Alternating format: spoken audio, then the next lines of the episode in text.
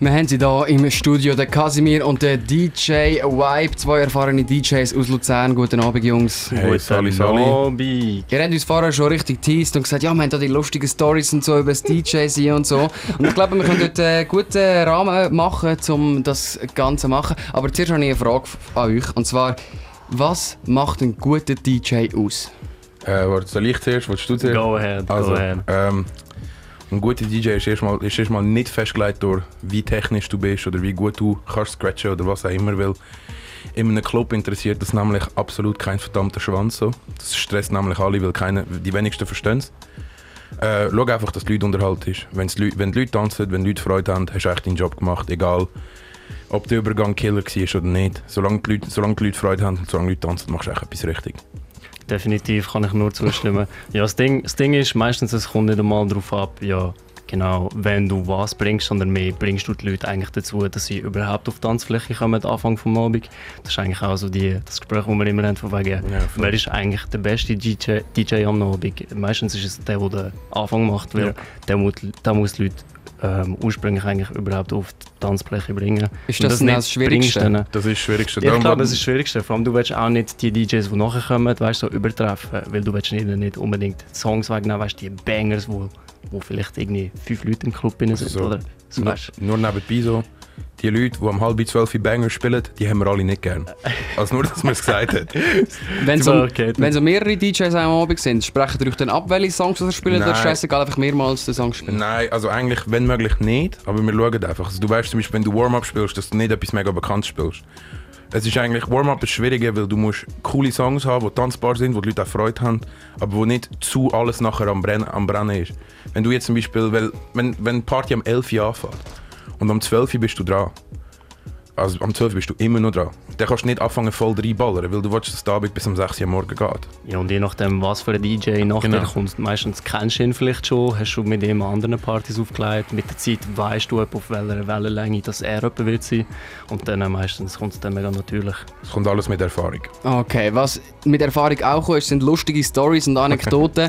Und ich bin sehr gespannt, Wybe, du hast uns schon recht angeteased mit ihrer lustigen Story. Kommen wir jetzt raus, den Trash Talk. Ganz penetrant. Letztes Mal in Chur ist eine dort hergekommen und hat gefragt, ob ich irgendwie Celine spielen kann. Ich habe gesagt, nein, weil ich habe keine Celine. Weißt du, so, ich habe es nicht auf dem Kompis. So, yeah. Hast du nicht Internet? Und ich so, lass mich einfach.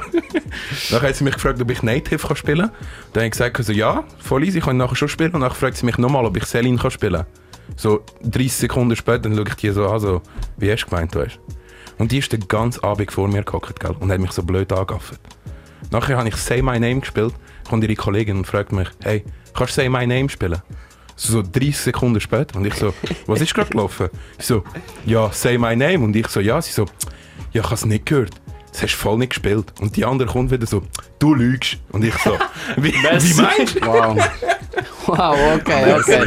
Merci für das. Einfach Leute, die nicht hören wollen oder einfach nicht akzeptieren können, dass sie jetzt keine Celine haben. Wir haben sie hier im Studio, der DJ Wybe und der Kasimir. Und ich frage direkt dich, Kasimir, wie bist du DJ geworden? Wie ich DJ geworden bin. Also ursprünglich hat das angefangen vor 6 Jahren an meiner Geburtstagsparty von meiner Schwester, ihrer 18.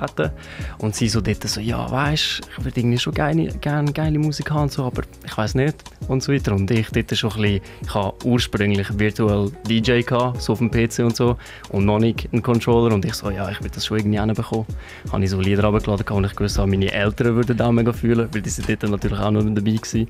Und dort ist ein Kollege von mir geworden an dieser Party gewesen, und er so, hey, yo, dude, no shit, man, das war richtig geil gewesen, willst du nicht mal im Tribus auflegen?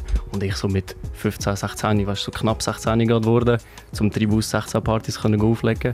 Ich so dort so, ja, dude, schon, aber ich kenne das noch gar nicht, weißt du, so mit Controller auflegen, was ist das? Eigentlich genauso wie das, wofür ich jetzt so einen Kurs machen im Südpol. Haha, vor der Schleichwerbung. Nein, aber... Das ist offensichtliche Werbung. Ey, du, das zeigt er. Nein, aber nachher mit der Zeit, so weißt mit YouTube-Tutorials, so unsere Generation, ist halt, kannst du YouTube-Tutorials schauen und irgendwann hast du es einfach so langsam ein bisschen im Griff. Und ja, jetzt halt so über die Jahre hinweg. Was war das für ein Gefühl, als du deine erste Gage bekommen hast? Wow. Beschreib dein Gefühl, komm. Wow. Du nachher auch, komm. Wow. Ich sehe schon in den Augen, wow. Sie glänzen. Uiuiui. Nein, ohne Scheiß. Weißt du, vom du erwartest das irgendwie gar nicht. Und mit der Zeit merkst du, es ist dann wie normal, weil es gibt andere Leute, die von dem leben. Oder klar ist es dann nicht das Gleiche, wenn du irgendwie 100 Stutz bekommst oder irgendwie 1000er für einen Abend. Aber trotzdem, ey du, unbeschreiblich. Yes. Bei dir? Hey, look. Die erste Gage, die ich bekommen habe, war das beste Leben. Alter. Es ist einfach das Geld verdienen mit etwas, was dir so Freude macht. Voll. Das macht definitiv. Dich. Auch wenn es nur 50 Stutz sind. Ich weiss, meine erste Gage war 50 Stutz. Alter. Ich war so überglücklich. Alter. Nachher bin ich alles verprassen für den Hunger im Mac. Aber noch heute hast du immer noch das Glücksgefühl. Weil ich meine, weißt, du wirst für etwas zahlt, das dir eigentlich Spass macht und trotzdem noch Leute siehst und Leute kommen an diese Partys. Und das ist ein unglaubliches Gefühl. Es gibt eine schwierige Frage und zwar, was war euer grösster Dreischiss als DJ bis jetzt? Also wo habt ihr richtig verkackt? Wow, das ist eine schwierige Frage. Ich schwöre, shit. Also ich bin mal gebucht worden.